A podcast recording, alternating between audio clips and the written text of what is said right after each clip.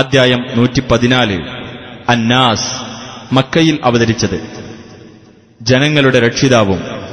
രാജാവും ആരാധ്യനുമായ അള്ളാഹുവോട് ശരണം തേടാൻ പഠിപ്പിച്ചിട്ടുള്ളതുകൊണ്ടാണ് ഈ അദ്ധ്യായത്തിന് ഇപ്രകാരം പേർ നൽകപ്പെട്ടത് بسم الله الرحمن الرحيم قل أعوذ برب الناس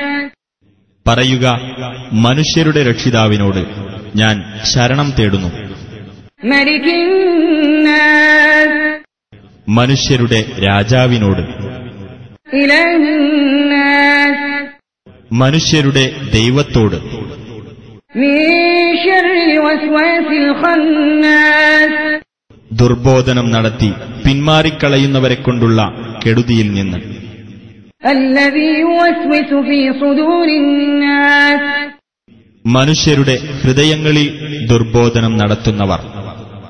من الجنة والناس മനുഷ്യരിലും ജിന്നുകളിലും പെട്ടവർ